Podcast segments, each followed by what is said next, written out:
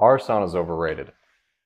Saunas have gotten a lot of attention, and rightfully so. There have been a lot of studies on them, and we're going to go over exactly what the stress response is to a sauna, and you know maybe some of the considerations when it comes to applying this really popular method to your physiology.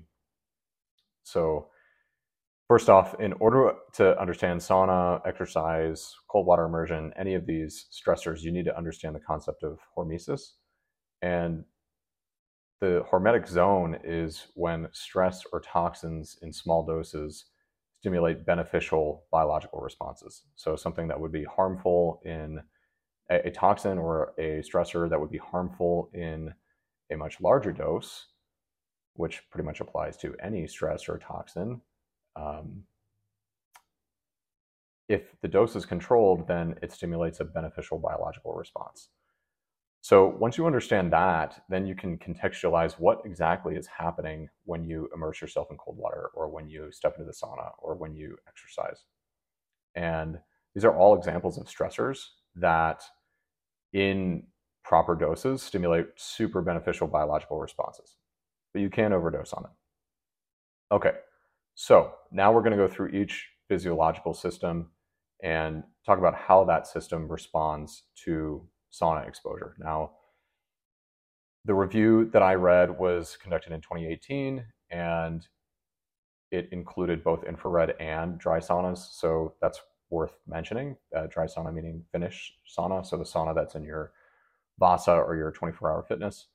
And so it's important to make that distinction because uh, the review did not distinguish between findings in studies of infrared saunas versus studies in dry Finnish saunas.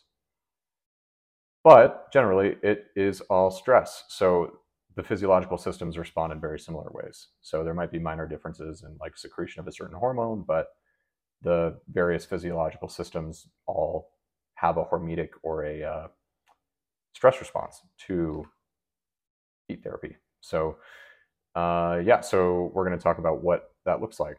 Um, so cardiovascularly, so your heart rate increases, your cardiac output increases, your skin blood flow increases, and your heart rate variability also increases, meaning your resting heart rate probably goes down. And so, yeah, those are all ways that the CV system responds to stress. In one study with athletes, their plasma volume increased, which means lower hematocrit, which means lower percentage of red blood cells uh, relative to the volume of the blood, which means lower viscosity, which means improved circulation. So in athletes, you might have an implication there that I'll return to later. So uh, there were only two studies in the review that I read on athletes, and so it's a really limited amount of data. However, um, yeah, still interesting findings there on plasma plasma volume, excuse me. So, okay, pulmonary stress, uh, your lungs do more work. Uh, nothing really more to say there, but your, your lungs do more work when you get in the sauna, which is a pulmonary response to stress. Musculoskeletal, so the findings here were from a different review, but they were primarily focused on patients with rheumatoid arthritis and uh, generally uh, uh, joint discomfort or uh, musculoskeletal discomfort of some kind. And so they reported improved pain and joint mobility. And I'm going to talk in a little bit about why that is and why what the mechanisms are and why we need to take that finding with a bit of a grain of salt. Okay, uh, nervous system. So you get into the sympathetic nervous system, and uh, which is what happens when you're stressed out. So, um, parasympathetic would be rest and digest, sympathetic would be fight or flight, uh, just for simple, easy, memorable reference. Endocrine system. So, your noradrenaline increased. Uh, some studies reported lower adrenaline, and but they the review didn't distinguish when that was measured. Uh, so, adrenaline being a stress hormone, I would suspect that adrenaline is actually more likely to increase slightly during the exposure and then maybe come down on the back end of the exposure once you know one to two hours later once you're uh, back to allostasis. Higher cortisol to be expected, higher nitric oxide metabolites, and this is the one that everyone loves, growth hormone. So uh, also prolactin. So if you, so uh, I love how we take oh like uh, uh, pituitary gland uh, secretes growth hormone when you get in the sauna. So sauna is gonna like make you jacked. It's like, guys, just calm down for a second. That's what happens when you exercise. That's what happens when you. Uh, that's what the endocrine system does when you stress it out.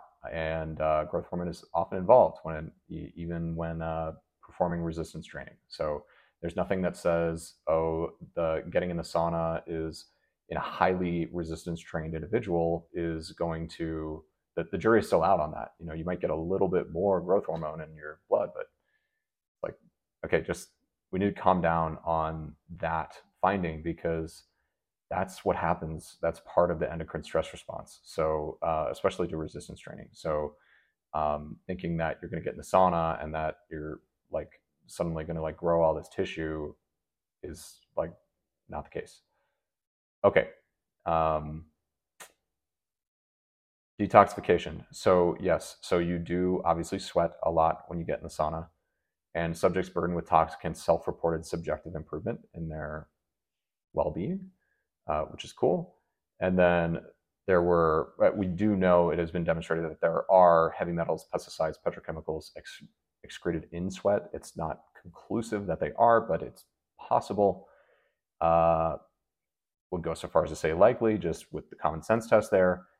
And the amount that is excreted is similar or higher than urination. So uh, those are two main ways that the human organism detoxifies.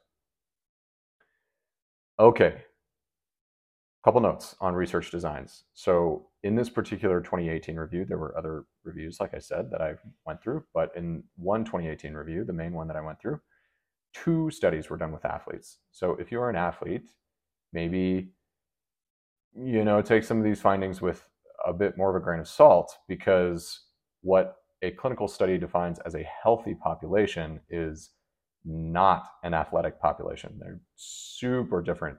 And so uh, the the stress response in a completely untrained, otherwise quote unquote healthy uh, by clinical definition is super detrained in in most circumstances, and so so uh, the stress response is uh, likely to be more pronounced in that individual because they don't do anything else. So um, whereas if you're used to you know maybe exercising in really hot weather and getting your heart rate up to 180 beats per minute and you're like yeah i know what it's like to sweat and be really hot then getting in the sauna is going to be kind of business as usual so it's actually going to be even more passive and probably less stressful.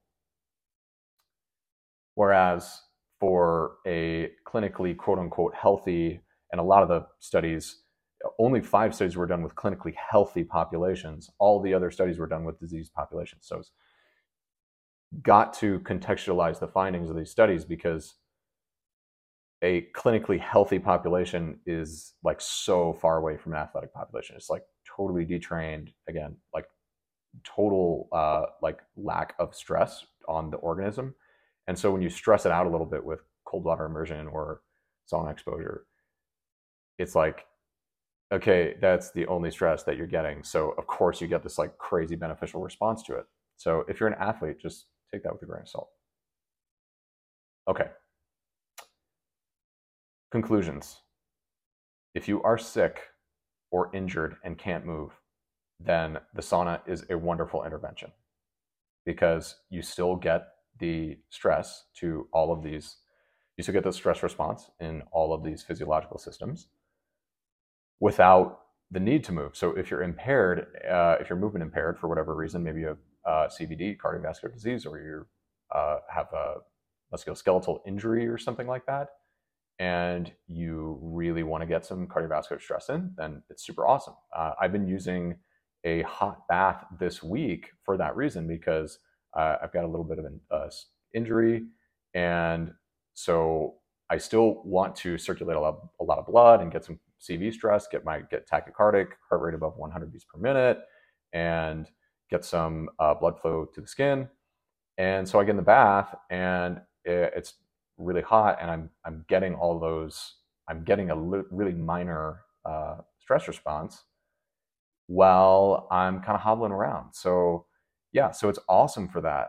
And that is the main population that it is super beneficial for. So I'm going to talk about why it's really not all that cracked up to be when you apply it uh, to maybe an athletic population. So, okay, first to review for athletes, there were two studies done on athletes. One study reported higher plasma volume, which means lower hematocrit, aka percentage of red blood cells. Uh, percentage of the volume is red blood cells, which means lower viscosity of the blood, which means improved circulation. However, these levels return to normal seven to 10 days after the last exposure. So, what does that mean? Well, maybe, maybe if you're an endurance athlete or an aerobic athlete of some kind, and you want to use this as part of your peaking because you're already crazy stressed out with the intensification of your training. And you are just trying to squeeze as much stress as possible into the 24 hours that you have in your day. Um, maybe. The reason i say maybe and not an enthusiastic yes is because i think that generally speaking athletes should concentrate as much stress as possible in the most specific skill area possible. Meaning, if you are a runner or you are a swimmer or you are a cyclist, then if you have any margin to add stress to the system, then you should run, you should swim, or you should cycle more. that is my opinion when it comes to training athletes. Now, like I said, if you had an injury or you're dealing with an injury with that, which athletes often are during intensification, and you're not like, okay, you need to manage your structure, you need to manage your musculoskeletal uh, uh, disruption while you're intensifying for a competition, and you just are, as part of that management protocol, are not able to take on the same amount of skill specific stress, then sure, get in the sauna and get a little bit more stress in. And that's great. So it's really the same guidance as uh, for any individual who is movement impaired or sick. It's a wonderful intervention when you're movement impaired or sick. Um, and that applies to athletes as well. So, yeah, yeah, guys, um, that's really that's that's my take on saunas. Uh, I mean, it's a very small take. It was mostly just a review of what the literature says. And the literature, of course, says that you get all these beneficial stress responses to it. And my opinion on that is yeah, it's really similar to the stress response you get from exercise. Uh, so I'm an exercise advocate. I think that uh, for a lot of reasons, uh, movement is superior uh, for the human organism. If you can do it, then you should do it. And a lot of the studies are done on really sick populations or untrained populations who are not able to exercise. And so the stress response is magnified because they're super detrained and super deconditioned to any type of stress. So, got to take the findings with a grain of salt. Now, again, if you're movement impaired or you're sick and the movement is risky for you or not possible for you, then absolutely get in the sauna, get some stress, get some hormetic benefit. And yeah, guys, that's my take on saunas.